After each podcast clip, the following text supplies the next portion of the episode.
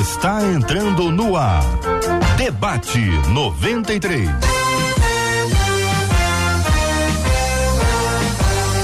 Realização 93 FM. Um oferecimento Pleno News. Notícias de verdade.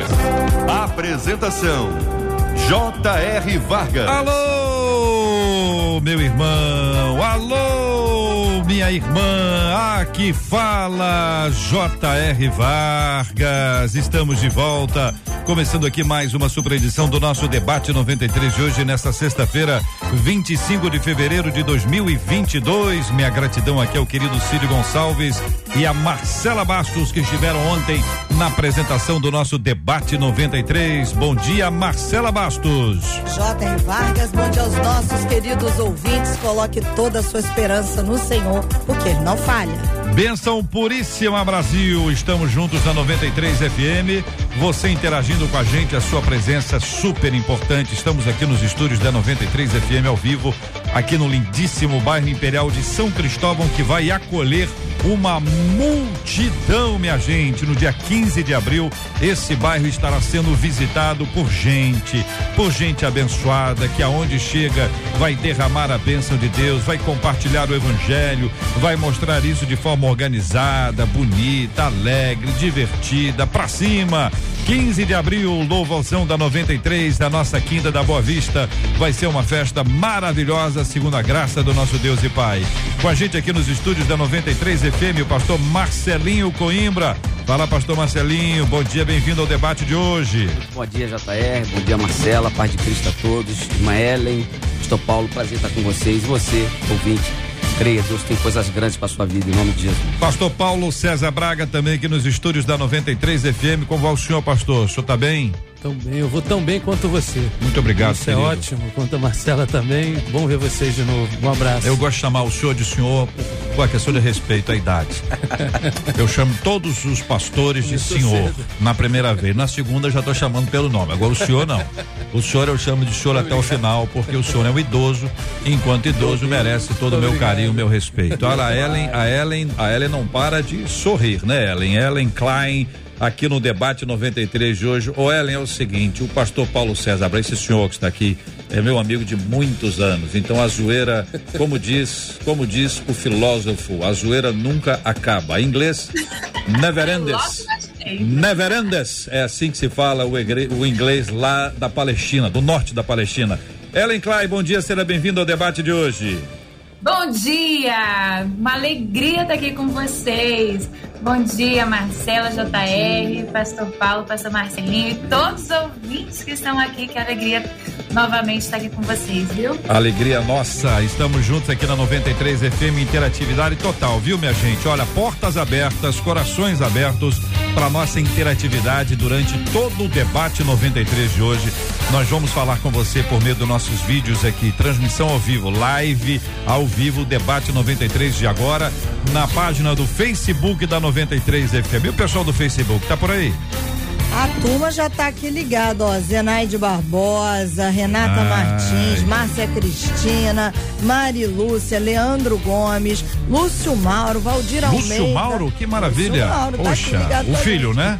A Júlia Frade, o, o, o Lúcio Mauro, é. Lúcio Mauro, acho que... É melhor que não, né? Não. Marli Cândida, ah. tá todo mundo ligado. Muito bem, um abraço para Lúcio Mauro e para Zenaide, foi o primeiro nome que você colocou aí é, quem chega mais cedo toma água mais limpa. Muito bom dia para quem nos acompanha pelo canal do YouTube da 93 FM, 93 FM Gospel. O pessoal tá por aí ou não? Maria Zeredo, sempre Maria. a primeira a chegar. Maria. Cícero Nilda, Ana Cristina, Lu Moraes, Solange Santana. Claudirene, Ariete Soares, tá todo mundo aqui com a gente. Que maravilha, muito obrigado vocês que acompanham a gente também. Então, tanto no Face quanto no YouTube, estamos transmitindo aqui agora Aproveita o dia aí para você assistir a gente aqui com a imagem, vai conhecer essas feras que estão no programa de hoje. Só tem artista hoje aqui, é impressionante, só artista.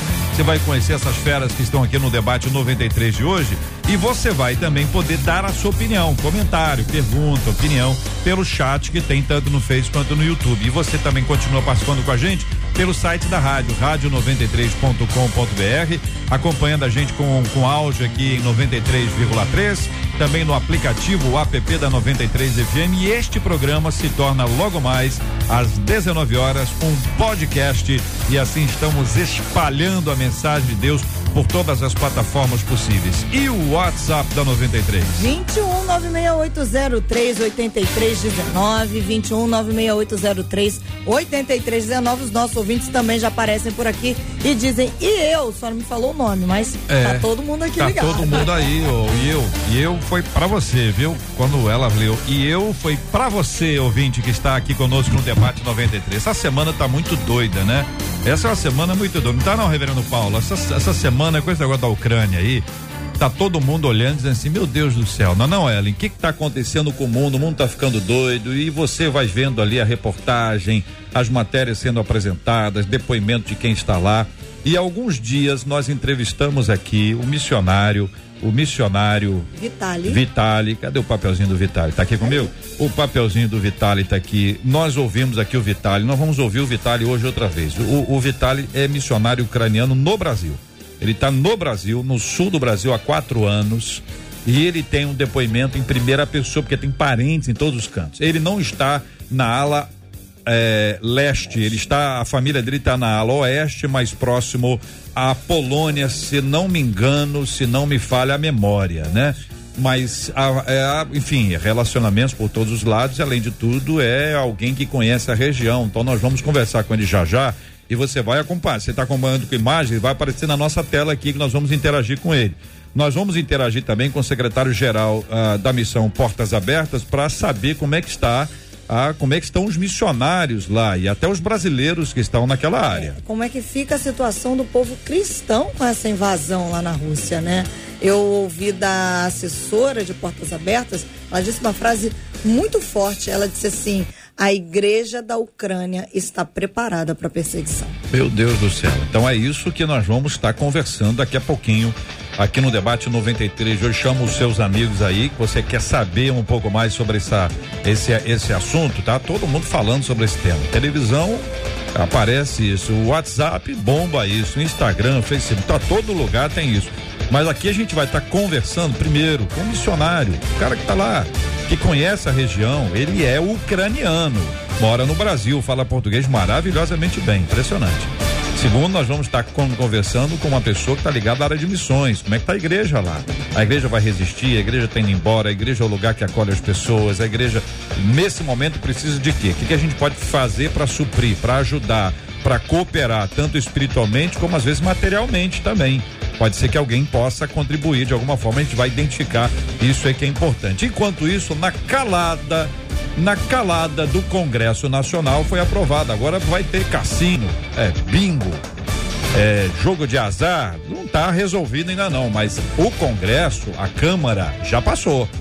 E aí tem as outras etapas, inclusive a última etapa cai lá na canetada do presidente, que pelo que eu já ouvi falar, vai vetar. Até que isso venha acontecer, ano eleitoral, ano eleitoral, tem muito dinheiro, tem mu mu muito dinheiro. Pastor Paulo conhece bem essa área política, trabalhou, militou né, nessa área, vai poder ajudar a gente até entender o trâmite, como é que funciona isso aí. Enquanto isso, gente, isso está passando, a gente não está vendo, porque agora tem outro assunto. Então, o assunto da Ucrânia tomou a mídia assim de uma forma muito importante. A Marcela vai estar tá apresentando essas notícias para a gente poder interagir aqui no debate 93 de hoje.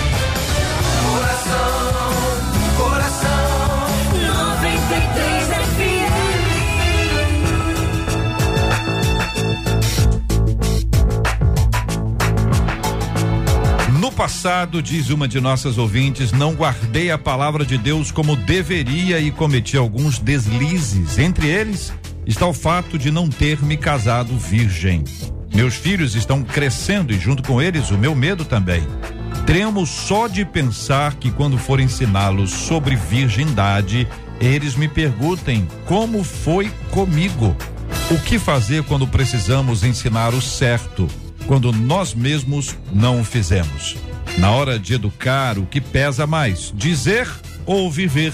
Como inspirar meus filhos a terem uma vida relevante quando nós mesmos não vivemos isso? Pastor Marcelinho, vou começar ouvindo o senhor sobre esse assunto. É uma questão seríssima que compartilha a nossa ouvinte. É, JR, um, um assunto como esse, primeiro, para a gente deve causar certa alegria da preocupação dela em tentar, pelo menos, manter uma coerência ética com a fala e o estilo de vida, né? Tiago vai nos alertar que a gente não deve ser apenas ouvinte, mas praticante da palavra de Deus. É, é, eu gostaria de deixar para ela, já nesse primeiro momento, e, e te devolver a palavra, que algo que aconteceu no passado, ao menos que de fato os filhos dela venham conversar com ela, ela precisa deixar no passado, não precisa ser super sincera e colocar tudo da vida dela mes na mesa para os filhos. Até porque a educação dos filhos ela vai depender muito desse tempo. Então, se ela já foi liberta, se ela não vive mais essa prática e ela entende de que por não guardar a palavra, o salmista orienta que a gente deve guardar a palavra no coração exatamente com o efeito de não pecar contra ti, Salmo de número 119, verso 11. Ela precisa compreender isso. E essa vivência, por que não dizer empírica dela, traz para ela a experiência de que ela não vai permitir os filhos viverem a mesma coisa. Pelo menos o alerta. Uhum. A opção de fazer ou não pode ser a deles, mas ela precisa sentar caso ela queira ser franca ao ponto de dizer, olha, a mamãe errou aqui e aconteceu isso. Vocês hum. podem não errar, mas a opção é de vocês. Agora veja bem, Marcelinho que está aqui ouviu, por isso estou falando veja bem, mas o ouvinte está nos acompanhando pelo rádio, ouça bem. Se ela contou uma outra história para o marido e agora ela está diante deste fato para conversar com os filhos, ela pode ter agora um problema mais do que único no que envolve os filhos também ter um problema com o marido. Ellen Klein, queremos ouvi-la também sobre esse assunto.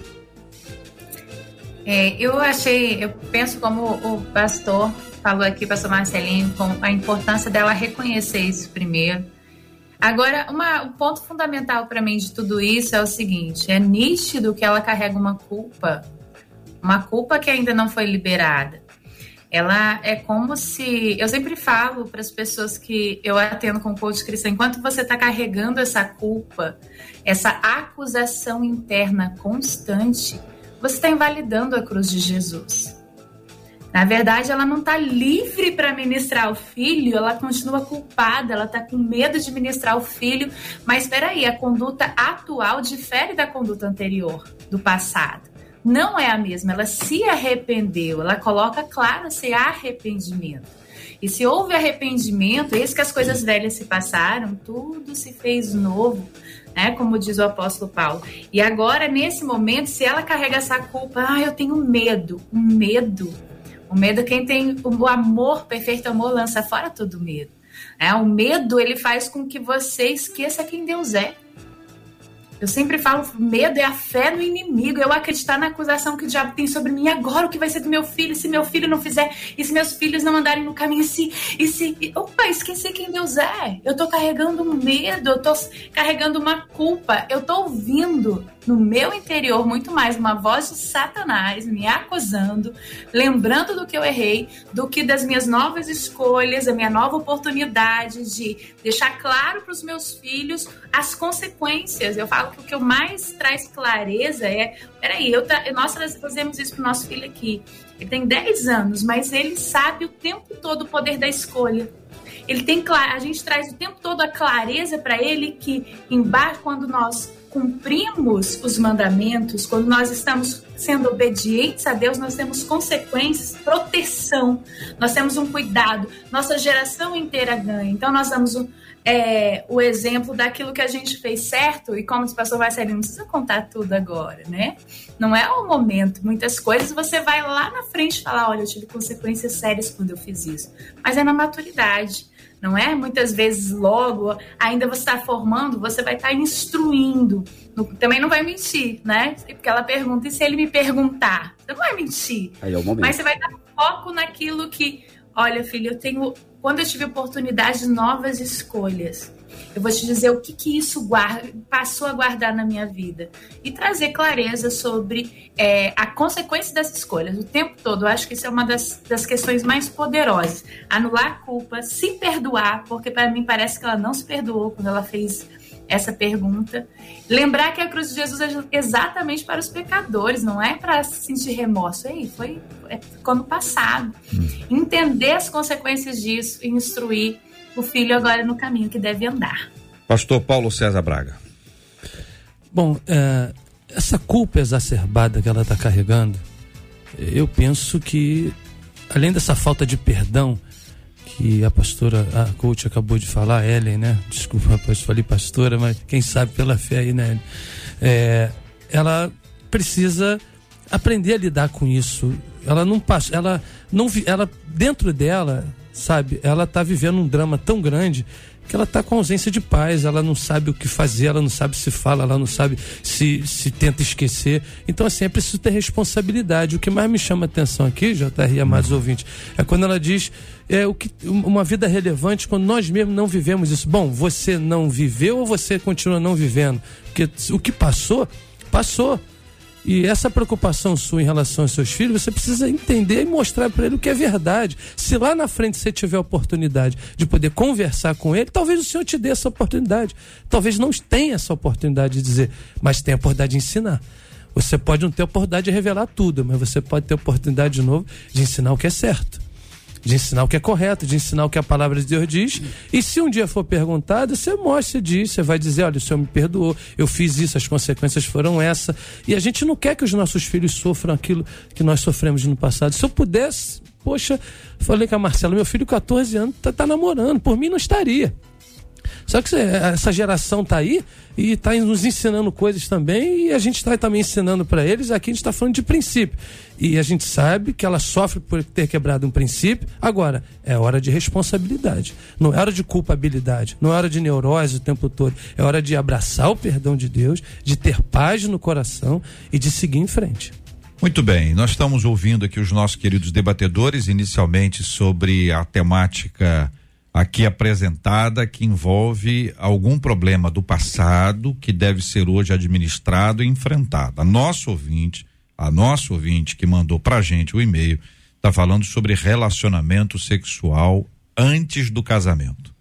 E aqui nós temos a fala dela dizendo como é que eu vou tratar esse assunto com os meus filhos. Existe um natural constrangimento, mas existem também circunstâncias em que numa determinada fase da vida dos filhos eles podem dizer: a senhora errou, eu vou, eu tenho o direito de fazer exatamente igual. Existem pessoas que são extremamente agressivas. Existem aqueles que vão agir exatamente como os pais agiram. Vamos ouvir o que estão falando os nossos ouvintes. Uma delas, pelo quer dizer, um deles, pelo WhatsApp, diz assim: Eu acho que ela não pode mudar o passado, porque senão quem bebia, quem fumava, não poderia ensinar os filhos. Aí ele diz: Minha opinião, o filho tem que agradecer aos pais pelo ensino e não pesquisar a vida dos pais. Agora, uma outra ouvinte, ela diz assim: hum. Vou confessar a vocês, se for por mim, se for por dizer e fazer confesso a vocês que eu ainda não consigo viver dentro dos princípios cristãos. Então, aqui na minha casa é na base do faço o que eu digo, mas não faço o que eu faço. Então, ela, ela, ela vive fora, né, pastor Mar Marcelinho? Ela vive fora da prática, mas está tentando ensinar aquilo que é certo. É certo. Só que aqui tem uma incoerência clara, né, pastor Marcelinho? Grande, grande. É, eu não posso cobrar aquilo que eu não ensinei. Se meu ensino não reverbera é, a minha prática, fica complicado. Então, assim, o, o homem, segundo o coração de Deus, ele errou, como a nossa ouvinte errou, mas ela diz no passado. Uhum. Ela continua nesse passado, como bem disse o pastor Paulo, ou no presente ela mudou a história dela, porque parece-me que ela quer mudar a história dela no presente. Então, como fez o rei Davi, que era o homem segundo o coração de Deus, ela reconhecendo isso, ela vai orar e vai suplicar a Deus e a história vai mudar. A situação do legado dela para os filhos, é claro, o ouvinte que disse não vai ficar pesquisando a vida do, dos pais, uhum. legal. Mas o ruim é os filhos ficarem sabendo por outras situações ou pela boca dos outros. Vai pesquisar sim. Eu hum. acho que vai. Eu acho em Ellen. Eu acho que dificilmente, quando, veja bem, uma coisa é quando tá tudo certo. Entendeu? Solzão de praia, tranquilidade. Quando cai a tempestade, as pessoas começam a buscar argumentos contra, um contra o outro. Em alguns casos, eh, estarão as coisas acontecendo, seja aquilo que foi conversado, às vezes em particular, Isso volta numa hora de briga, como pode ser alguma descoberta. A pessoa tem que lembrar que família, às vezes, tem segredos. E os segredos são contados de uma geração para outra. Verdade. E às vezes numa uma conversa, ah, sua tia, sua tia nunca, aí tá agora tá dando uma de santinha aí, tá lá, botou lá pra igreja, agora, mas no passado ela fez e, e, e, e o menino tá lá ouvindo. Verdade. Ele um dia esse negócio vem à tona, hein, Ellen? Vem, vem à tona, é inevitável, é inevitável. E aí tá a importância de se preparar para esse dia. É, porque se você não se prepara, a tendência é as emoções aflorar. Fica quieto, menina. Você não tem nada a ver com isso. Você não tem na minha vida, né? A pessoa emocionalmente não está preparada, não está instruída, não está internamente bem resolvida. Eu entendo que uma grande questão é estar internamente bem resolvida. o fator de carregar uma culpa, um remorso, a, a, questão de não ter aceito, não abraçado o perdão de Jesus, nem o perdão de si mesmo. Né? Às vezes ela não se perdoa por isso, se cobra muito. E isso tem muito mais a ver com eu quero fazer parte de, é, às vezes, de ter de uma. Eu quero cuidar mais da minha reputação do que de fato ensinar. Agora, se eu uso isso, não para idolatria da minha reputação, mas sim para ensino, isso muda tudo. Aí a importância da construção do relacionamento de confiança entre pais e filhos, porque mesmo que haja uma discussão, a hora que você chama junto, deixa eu conversar um negócio para você. Deixa eu, deixa eu trazer. Aí eu, eu, eu vejo esses momentos, JR, como uhum. um grande momento de oportunidade de ensino. Sim.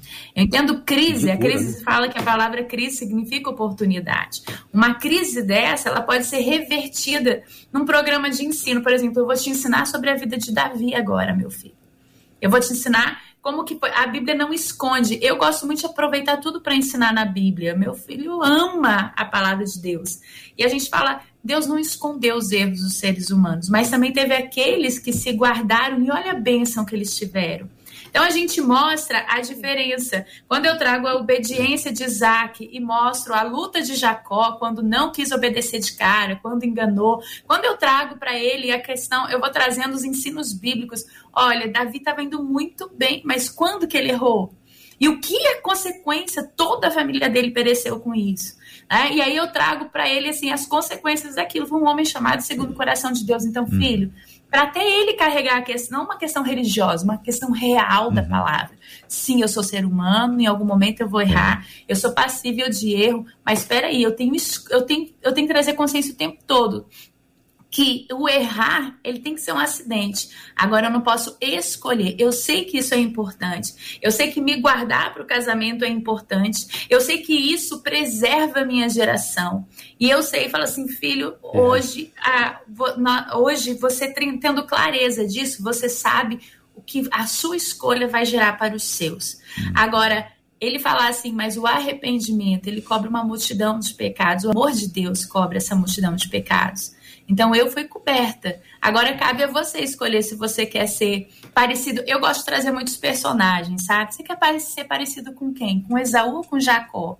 Jacó errou, ele teve consequência, enganou e foi enganado, mas ele teve uma hora que ele decidiu fazer diferente, né? Hum. Ou você quer ser como Esaú, que quer ser rebelde mesmo, fazer. Eu gosto de trazer as, a parte, essa oportunidade de ensino na palavra quando existe um momento desse. E geralmente isso dá muito certo. A gente acompanha muitas novelas aqui bíblicas para trazer clareza, de enxergar o que pode acontecer na vida. Ou, e também nós temos os cultos familiares que nós fazemos e aproveitamos esses momentos uhum. para trazer essa disciplina, essa correção e clareza. Olha, peraí. Sim, você pode ver o erro, meu erro, como Davi teve o seu erro. Sim, você pode ver que em algum momento, filho, você vai errar. Agora, você vai errar por escolha ou por acidente. Uhum. Quando é por escolha, meu filho, é, é, é muito sério o que acontece. E aí é. a gente traz esse paralelo de ensino. Faz sentido? Muito bem. Pastor Paulo César Braga, queremos ouvi-lo sobre o comentário da Ellen, o comentário do pastor Marcelinho, acrescentando ao senhor o seguinte dado. Não é incomum na vida pastoral nós encontrarmos pessoas que engravidaram eh, na adolescência, cujas mães engravidaram na adolescência. Em algum lugar teológico, alguns vão dizer que isso é uma maldição hereditária. Inclusive tem essa pergunta aqui, JR. Os psicólogos vão dizer que é uma cultura de repetição. Está sendo repetido aquilo que está sendo construído na família. Não vou entrar nem na maldição, nem na, na cultura, que eu quero ouvir a sua opinião sobre esse assunto. Bom, primeiro quero um testemunho pessoal, já que você jogou a bola para mim, rapidamente. Eu sou filho de pais fora do casamento. É, isso não envergonho disso. Superei, venci, estudei, sabe? Se, e hoje os meus filhos se casaram no casamento, eu, eu tive com, com, a minha esposa Cláudia. Então eu acho que a gente tem que cuidar muito mais dessas sombras e deixar algumas artimanhas, algum, algumas, algumas crendices de lado que nos faz mais mal do que propriamente a gente abraçar o ensino da palavra de Deus. A gente ouve muita gente falar muita coisa. Só que a gente precisa ser, quando a gente se assegura da palavra, quando você entende a palavra e ela passa a viver com você, você entende aquilo no teu coração, o que falam passa a não te machucar mais. Até dando esse exemplo de hoje aqui, se ela diz que tem medo de falar com o filho, esse assunto nunca pode ser hoje, porque se ela falar, ela tem um troço. Se o filho acusá-la de qualquer coisa, talvez ela tenha um, um infarto aqui, porque eu espero que isso não aconteça. Então, a gente precisa se resolver com Cristo, saber quem nós somos em Cristo Jesus, né, o que, que a gente é, quem a gente é hoje, quem a gente serve, fala muito mais da gente do que é, do que outras pessoas. E a gente precisa confiar nisso.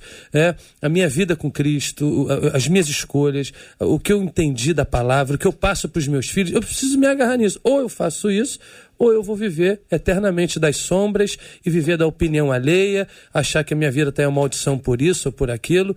Então, é, isso é fruto tudo de falta de conhecimento bíblico e da palavra. Nós temos que enfrentar, essa é uma questão a ser enfrentada, é um problema grave que precisa ser investigado, avaliado, causa, causa, não tenha dúvida, causa um desconforto enorme mas é preciso encarar. Talvez alguns pais tenham que descer do pedestal da perfeição para encarar a verdade dos fatos.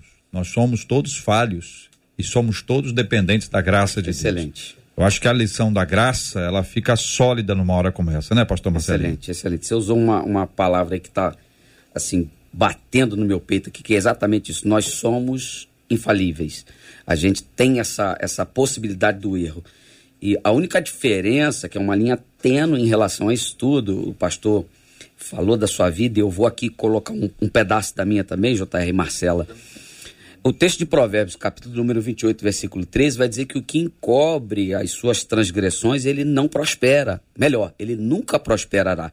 Mas o que confessa e as deixa, alcança misericórdia. Eu me lembro, pastor, quando eu recebi esse, essa temática da Marcela, eu falei para minha esposa, amor, eu não tenho como eh, falar disso aqui, não falar da nossa vida. Ela, por quê? Como é que eu vou falar para a moça que ela está dizendo que no passado ela não guardou a palavra e acabou é, fazendo, praticando o ato sexual antes do casamento, que ela não casou virgem? A gente também não casou assim, amor. E aí ela, você vai falar isso? Eu falei, vou. Eu sou doido, eu falo mesmo, amor. Porque essa mulher precisa entender que ela não é a única. Quem nunca passou por um momento de deslize, mesmo conhecendo? Eu cresci numa família evangélica, num tempo atrás eu disse sacerdotal. Eu cresci vendo isso, eu cresci ouvindo essa instrução, mas um dado momento a carne acabou me, me vencendo. E aí, o que aconteceu foi que dois dias depois, no máximo, eu cheguei para o meu falecido avô, pastor Teotônio Simões Coimbra, e falei: Vô, preciso conversar com o senhor. Ele me recebeu na casa dele, é, ele estava no quarto, eu falei, vou, não precisa nem sair da cama, eu, eu falo com o senhor aí. Aí ajoelhei do lado da cama dele, conversei com ele, falei do meu erro. Aí ele botou a mão no meu ombro e falou: Meu filho, a gente vai te ajudar, você vai vencer e conte conosco. Então eu reconheci o meu problema, Venceu. porque o, o, o, difícil, é, querido ouvinte, irmã Ellen, é quando de fato a gente pega isso e começa a viver achando que é normal. Uhum. E não é normal uma vida de erro. Se você aprendeu viver com o erro, conviver com ele, você vai conviver com ele, mas não dá, meu irmão. Você precisa encarar que quem cobre as suas transgressões não vai prosperar, mas aquele que confessa e deixa, abandona, reconhece que o sacrifício de Cristo foi válido para a gente ter libertação sobre isso, você vai alcançar a misericórdia e vai viver bem. Agora, um detalhe importante para ser entendido: veja quanta dificuldade nós estamos tendo aqui para administrar, porque houve erro. Seria mais fácil se não tivesse havido erro. Né? Então, assim, antes de você errar, pense que as consequências elas não são imediatas somente elas são consequências de longo prazo. A gente está abordando esse assunto com máximo respeito. Quero agradecer a fala dos pastores aqui, a transparência, a sinceridade deles. Dizer que a gente está buscando exatamente achar o lugar do equilíbrio entre, olha, se você não fez, não faça. Agora, se você fez, vamos buscar aqui a direção e a graça de Deus. Agora, isso não quer dizer que não tenha constrangimento. O constrangimento, às vezes, pode ser até o olhar do filho ou da filha repreendendo. Tem coisas simples. Que às vezes o, o, filho e a filha podem chegar e dizer assim, mas por que que você, sabendo disso tudo, ainda fez errado, escolheu errado? E aí, quando esse filho ou a filha escolher errado, vai dizer assim, por que que eu não posso escolher errado se você escolheu errado? E ainda tem aqueles que são capazes de ver uma pessoa abençoada hoje e dizer assim, ah, vale a pena. É como aqueles testemunhos, que a pessoa fez isso, fez aquilo, fez aquilo e está lá no altar. Então a pessoa disse, olha, errou tanto. Não vou errar tanto, tanto igual ele, não, mas um vou errar um menos. pouquinho menos e vai dar tudo certo no final, que às vezes é a mensagem que passa. 11:32, Marcela. Uma das nossas ouvintes pelo Facebook disse assim: quando eu fui adolescente, eu errei muito. Eu, ela confessa, eu tenho três filhos de pais diferentes. Eu não conhecia a palavra de Deus. Mas hoje em dia vejo que o Senhor foi tão misericordioso Amém. comigo. Ele esteve ao meu lado durante a criação dos meus filhos. Eu os criei praticamente sozinha. São abençoados hoje, dois já são casados, o mais novo agora está no quartel. Digo a vocês, tenho filhos abençoados por causa da misericórdia do Senhor. Nunca escondi deles a minha falta de entendimento no passado e busquei criá-los diante de Deus. Muito bem, são 11 horas e 33 minutos na 93 FM.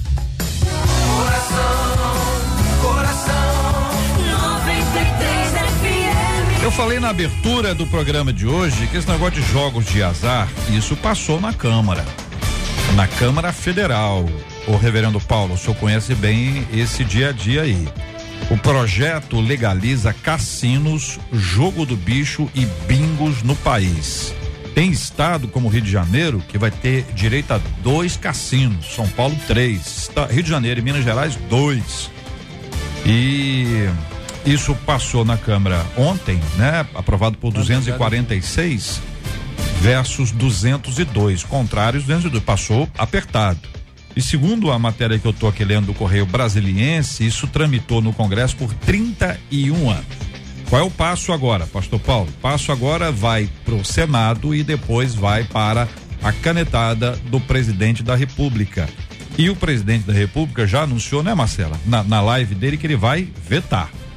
Disse que ele é completamente contrário. Completamente contrário e vai vetar. Eu quero ouvir a sua opinião, Pastor Paulo, sobre esse assunto, mas antes quero dizer para os nossos ouvintes quem votou a favor. Porque é público. Exatamente. Isso é público. Excelente. Então é uma notícia pública. Nós estamos aqui com os veículos de comunicação que dizem quem votou a favor e quem votou contra. Então eu vou ler só quem votou a favor, tá? A favor da liberação do cassino, do jogo de, dos jogos de azar. Vamos simplificar assim, pastor Paulo? Pode Isso, ser? Pode. Fica claro assim? Votaram favoráveis à liberação dos jogos de azar no país. Altineu Cortes, Chico D'Angelo, Chiquinho Brazão, Cristino Áureo, Clarissa Garotinho, delegado Antônio Furtado, doutor Luiz Antônio Teixeira Júnior, Felício Laterça, Jandira Fegali, Júlio Lopes, Juninho do Pneu, Leonardo Pisciani, Luiz Lima, Marcelo Caleiro, Paulo Ganimi, Pedro Augusto Palaretti, Soraya Santos. Estes foram os que votaram favoráveis. Ao todo, minha gente, aqui do Rio de Janeiro, 19 votaram contra e 17 foram a favor. Tô lendo aqui os favoráveis porque é para que a gente saiba quem é que votou pela liberação do jogo de azar no país que envolve aí jogo do bicho, é bingo, é cassino. Hein, pastor Paulo?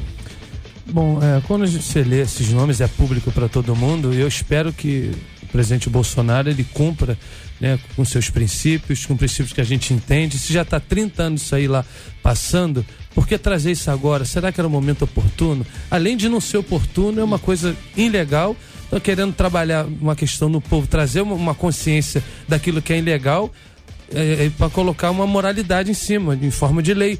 Então, assim, eu penso que o Senado talvez nem passe, JR. Isso vá para o Senado pela repercussão negativa que já deu. Inclusive, quando você vai para outros estados, alguns evangélicos apoiando esse tipo de coisa, isso nos causa muito mais, assim, terror, sabe? Reflexão, para a gente poder entender o que, que realmente alguns querem para o nosso Brasil e querem para o nosso país. Então, eu acho que o Senado, dado a repercussão, você falou da votação aqui 246 a 202, foi paritária, dado o número de deputados deve, foi, teve, não foi uma votação fácil. Por que não discutiu mais isso? Por que não apagar das luzes assim, no, meio do, do redemoinho da Ucrânia, como você mesmo colocou aqui? É para que realmente as pessoas de bem não vejam. Essa é a conclusão que eu chego. Militei, milito ainda na política, mas o, é, o povo não pode ser enganado com isso e tem que se despertar para esse tipo de coisa. 11:37. Debate 93. Debate 93. De segunda a sexta às 11 da manhã. Muito bem, Marcela, estamos falando aqui sobre a questão da Ucrânia. Vamos acolher com muito carinho, muito respeito nosso amado missionário Vitali. Ele é missionário uh, ucraniano. Ele está no Brasil há cerca de quatro anos. Fala português muito bem. Uh, Vitali, você teve com a gente recentemente. Nós conversamos aqui pedimos aos nossos ouvintes que orassem pela Ucrânia. Você nos deu um panorama, inclusive falando um pouquinho ah, sobre o que aconteceu na Crimeia anteriormente, coisa que nós todos assistimos aqui, mas com uma certa distância. Mas agora, agora a situação ela se tornou muito crítica e eu queria ouvir a sua palavra como um ucraniano. A sua palavra prevalece aqui diante de todas as outras porque você é ucraniano está no Brasil e pode descrever com mais sensibilidade e clareza aquilo que se passa no coração do povo ucraniano. E eu gostaria de ouvi-lo sobre esse assunto.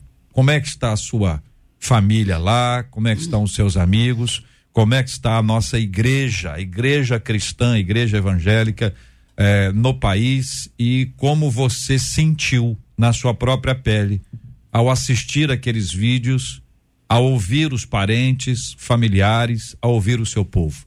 Vitali, seja bem-vindo ao debate 93 de hoje. Bom dia para todos os ouvintes eh, de 93 FM. Muito obrigado pelo eh, convite e, e, estou feliz que posso participar eh, ficando junto com vocês. Então, é, a última vez que nós conversamos não foi é, tão difícil como agora lá na Ucrânia.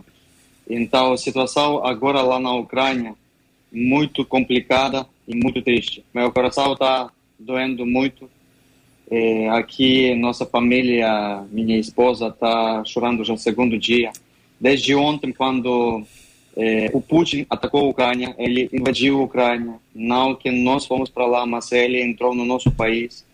E é, pelo todo Brasil, é, pelo to, toda a Ucrânia foi soltas bombas, até na nossa cidade onde nós estamos fazendo divisa com Polônia Bielorrússia, ontem, é, cinco da madrugada, nossas, nossos irmãos da nossa igreja, eles foram acordados pelas explosões dos, das bombas. É, então, ontem começou coisa terrível lá na Ucrânia, muito, é, tem muitos mortos. E exército da Rússia, eles não estão só é, tirando e soltando bombas nos é, exércitos da Ucrânia, algumas bases, mas eles também estão soltando nos é, prédios onde mora, mora pessoas é, que não, não, não é exército. Então, essa situação é muito triste.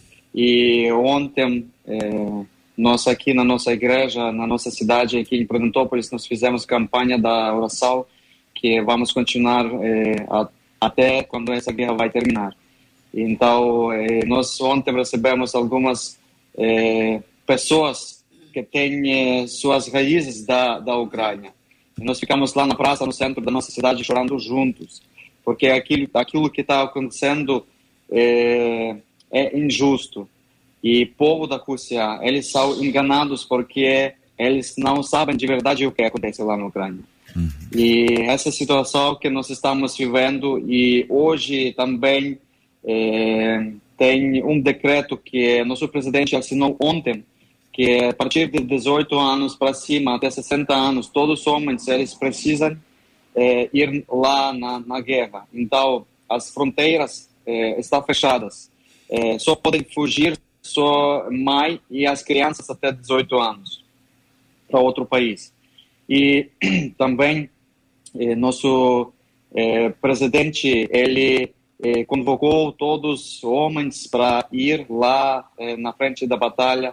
E eu tenho irmão que ele é um pouco mais velho do que eu. Ele, ele desde ontem eh, está no numa eh, posição que ele está guardando e protegendo nosso país. E também Irina tem também minha esposa Irina tem irmão, eh, ele só casou, ele tem filhinha pequena.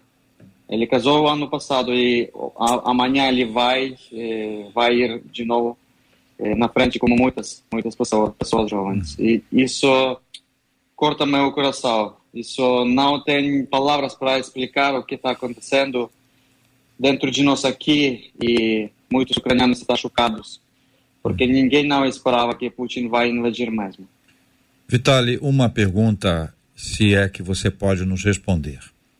Ah, tanto seu irmão quanto o, o irmão da sua esposa, aqui no Brasil a gente chama de cunhado, estou falando assim porque você está, você fala português muito bem, fique tranquilo se eventualmente uma palavra ou outra você se esquecer, fique à vontade, tranquilo.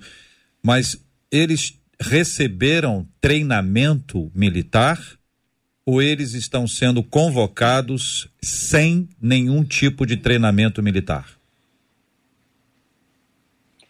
Então, é, como meu irmão, tanto meu cunhado, eles não é, tinham treinamento é, militar, eles não passaram através é, treinamento, mas agora meu irmão está como treinamento lá, como ele passou na uma posição e ele te, tem treinamento lá no aquele lugar.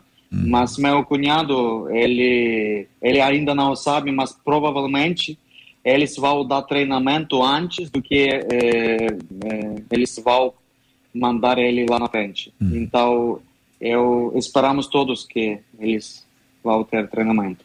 Vitória, eu gostaria de pedir que você continuasse aqui conosco. Nós vamos receber agora também o Marcos Cruz. Marcos é secretário geral, geral de missões Portas Abertas ah, e vai também interagir conosco aqui agora. Já temos aí o Marcos na nossa linha.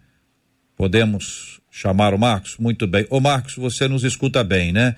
Eu quero agradecer Oi, a Júnior, você. Bom dia, estou escutando. Bom dia, querido. Quero agradecer pela sua presença aqui mais uma vez conosco. Você está na tela com nós todos aqui, você está acompanhando. O Vitali continua conosco, ucraniano, missionário no Brasil ah, vai continuar conosco aqui na nossa tela e acompanhando o que os nossos ouvintes do rádio estão ouvindo e impactados pelo que estamos ouvindo aqui. Marcos, ah, para nós, a pergunta inicial para você é como estão os cristãos na Ucrânia, o que que você tem de notícia, de informação e o que você gostaria de acrescentar ao que o próprio Vitali já compartilhou conosco.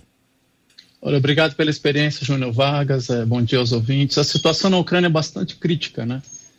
E a experiência dos cristãos ali é, também é bastante crítica, né? O, esse ataque é uma guerra, uma invasão é sem precedentes na história recente, né? É muito ruim para a população e para os cristãos, especialmente nas duas províncias que foram autodeclaradas independentes, reconhecidas pelo governo do Putin é, é bastante complicada ali, né?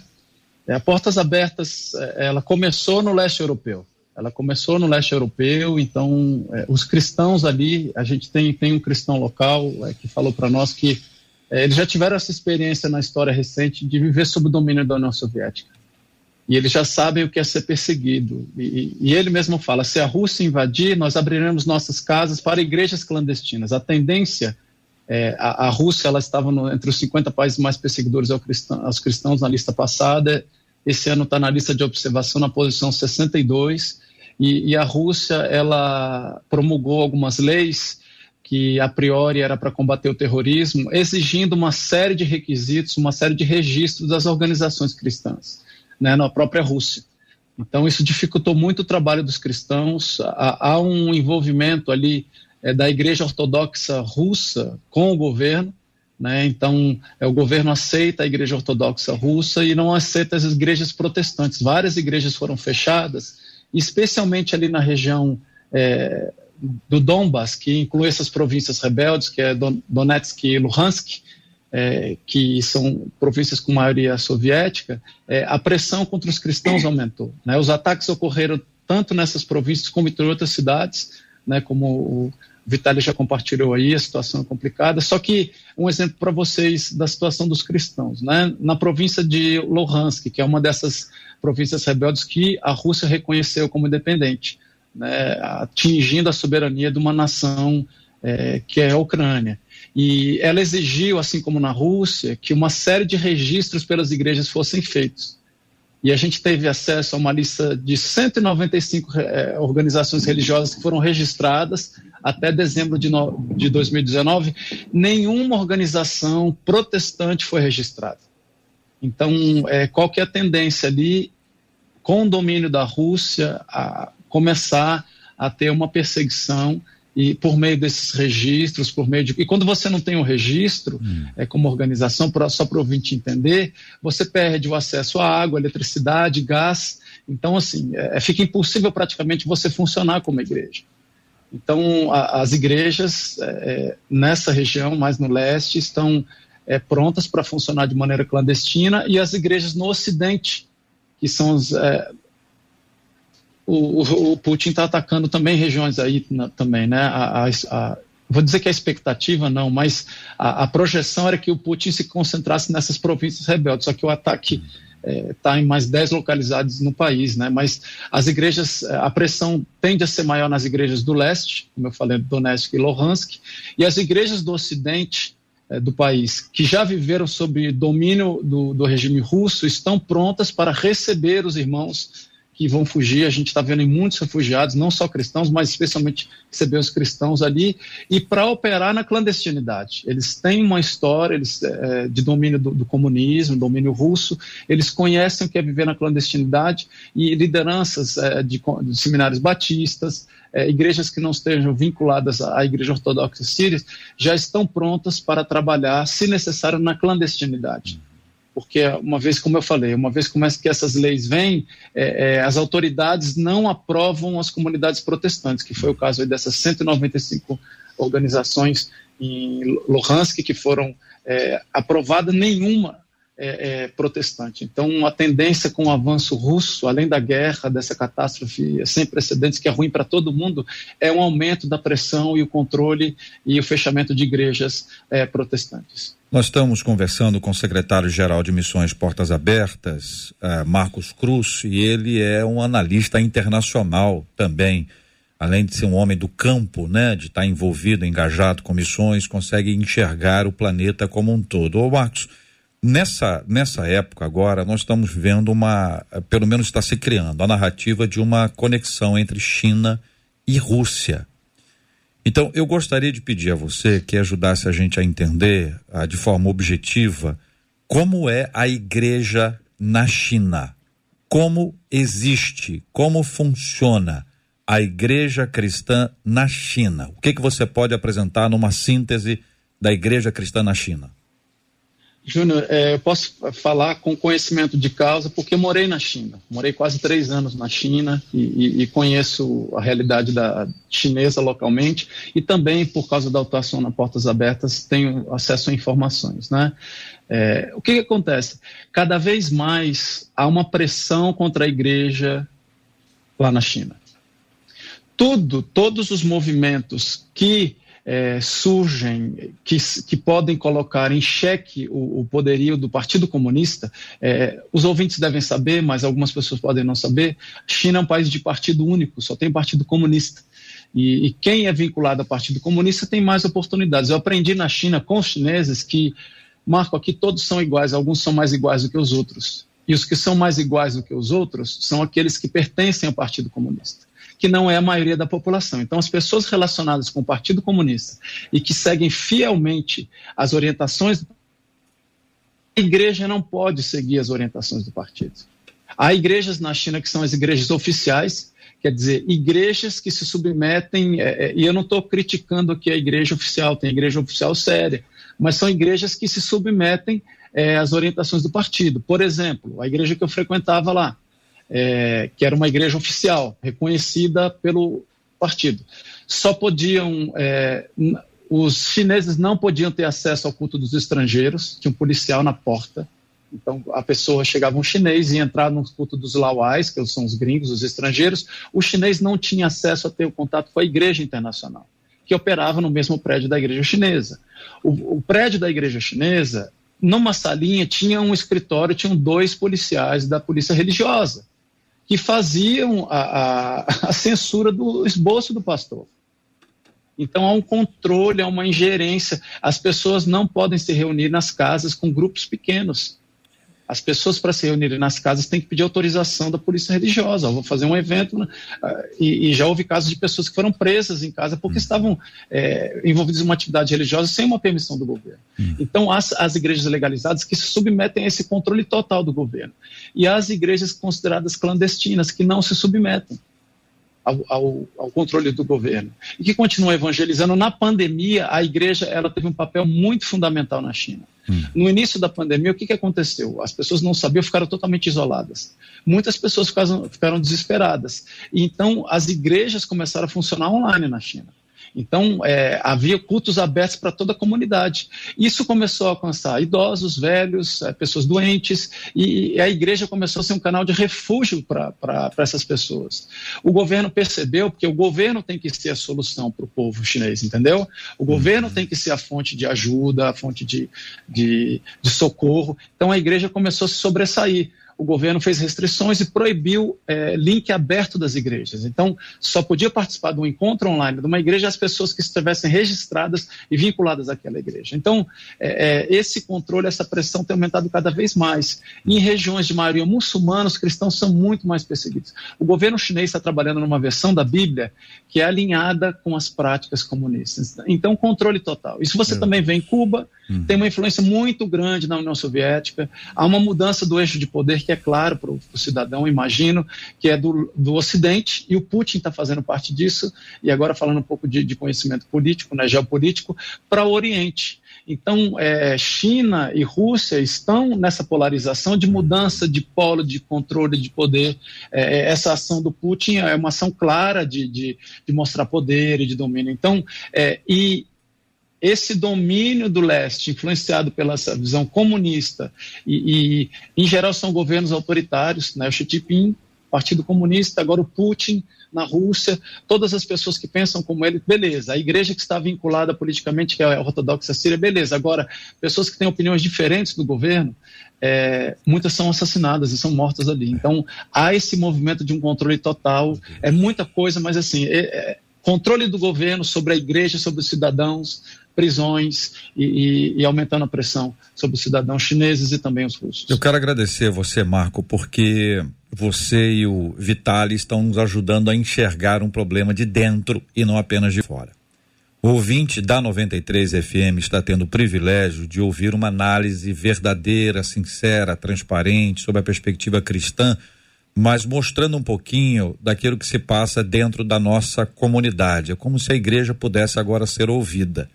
A gente tem visto matérias, reportagens, todas elas com as suas ênfases, seus objetivos, mas nenhuma delas nos traz na grande mídia esse olhar sobre como é que está o cristianismo, como é que estão os cristãos, como é que estão as famílias ali envolvidas. Aqui a gente está tendo a oportunidade de ouvir uh, o Marco, que é secretário-geral de Missões Portas Abertas, tem uma vivência local, uh, tem uma análise uh, global sobre esse assunto. Vitali, eu pergunto a você, meu irmão, ah, desde que você esteve aqui conosco, nós começamos a orar pela Ucrânia de forma mais intencional. Você gravou para a gente um pedido de oração que está veiculando na rádio. Além da oração, que é fundamental, existe algum outro tipo de ajuda que pode ser estimulada pela igreja para a igreja no Brasil ou, neste momento, a nossa principal e única contribuição é a oração? Então, é, falando sobre sobre a Ucrânia e aquela situação que temos, é, muito é, coisa interessante que aconteceu ontem. Eu estava conversando com meus amigos e, e eu tenho amigos que é, ele está lá na frente na guerra e dentro do exército ucraniano ele está falando o seguinte que não nós não sabemos de onde nós tiramos essa força que nós temos porque se comparar nosso exército e exército da Rússia, não dá para comparar, todo mundo sabe isso. Mas nosso exército, nossos soldados lá na frente está falando que nós sentimos orações de muitas pessoas, porque nós é, estamos fortes. Então, é, isso acho que é, é primeira contribuição que nós podemos fazer é, daqui e só orar é, e lutar que Deus tenha misericórdia que essa guerra pode parar. Hum. É, e talvez mais não sei que é, mas é, hoje eu tô, também estava conversando aqui na cidade, com, dando entrevista, e foi pergunta o que o Brasil pode pode fazer como presidente.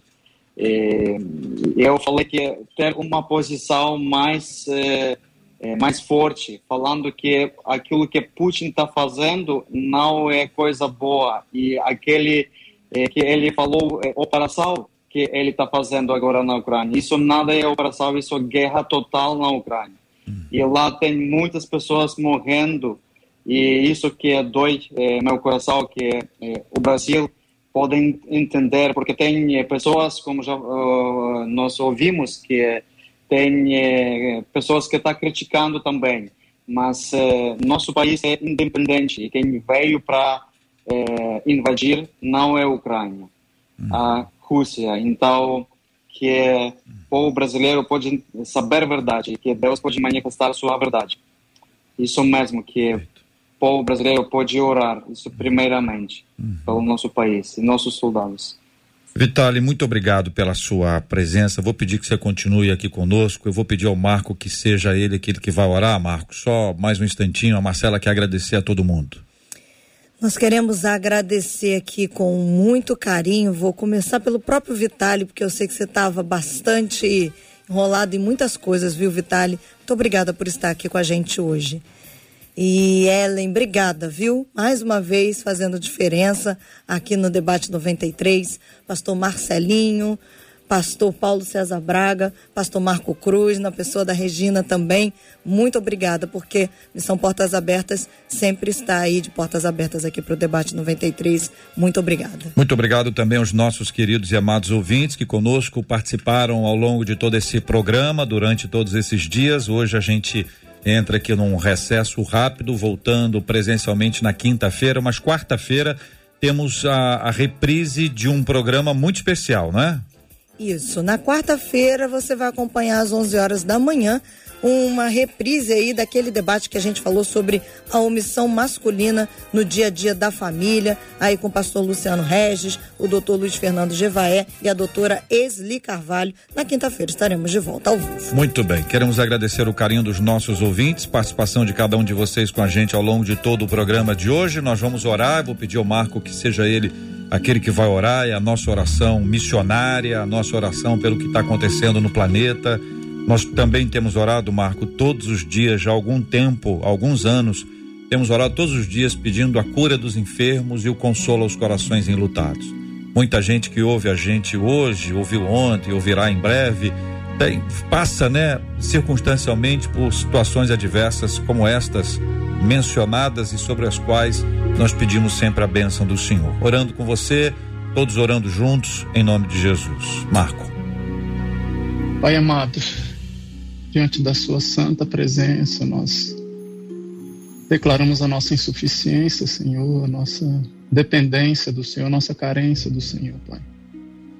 Especialmente, Pai, nós colocamos diante de Ti as necessidades, os pedidos dos nossos irmãos e irmãs ali na Ucrânia, Pai, de todo o povo ucraniano, Senhor. Que situação terrível, Pai. A guerra traz tantas consequências negativas para todas as pessoas, Senhor Jesus. Parece que humanamente não há uma solução, porque há uma pessoa que. Putin, Senhor, com uma iniciativa fora de toda expectativa. E, Senhor Jesus, toca o coração desse homem, da liderança da Rússia, Senhor Jesus, para que haja ali um espírito de paz, Senhor. Para que a paz do Senhor reine naquela nação, Senhor Jesus, na fronteira, nas, nas duas províncias é, consideradas rebeldes, Senhor Jesus. Especialmente protege, encoraja o teu povo, Pai, que se reúne em teu nome ali na Ucrânia, Pai querido. Oramos por paz, por libertação, por cessação da guerra, por proteção Cuida dos feridos, Senhor Jesus, mas especialmente, Pai, toca no coração dos líderes, também do presidente ucraniano, dos representantes da OTAN, Senhor Jesus. A solução só pode vir do Senhor, Pai. Clamamos em nome de Jesus Cristo de Nazaré, o nosso libertador, para que haja uma solução pacífica ali, Senhor Jesus. É nossa oração, em nome de Jesus. Amém, Pai. Que Deus te abençoe.